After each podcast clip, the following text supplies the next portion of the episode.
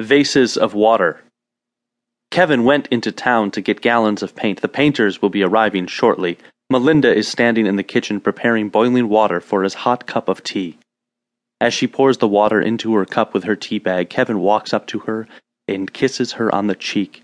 She carefully lifts up the cup filled with hot tea and follows Kevin to the door, waving goodbye. A long blue van pulls up in the driveway carrying the painters and their gear. Kevin stops to speak to the driver and tells them that he is getting more paint if they need more. The driver nods his head, saying it's okay, and Kevin drives away. The painter are exiting the van and unloading all of their gear and begin walking up the steps. Melinda stands up while placing her cup of tea on the table and greets the painter as they enter the house. Shortly after the painters have entered the house, Melinda finishes her cup of tea. The painters are slowly moving the furniture around while placing plastic on the floor. Melinda tells the painters to be careful so they don't break any valuable pieces of ancient artifacts by placing them in a faraway corner by the back door.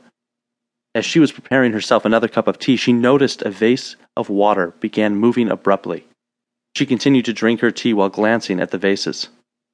Her quiet murmuring speaks of her thinking that she can't believe what she just saw with her own eyes. Telling Kevin of her seemingly sudden experience about vases filled with water would startle him, Turning her head and watching the painters is what she did.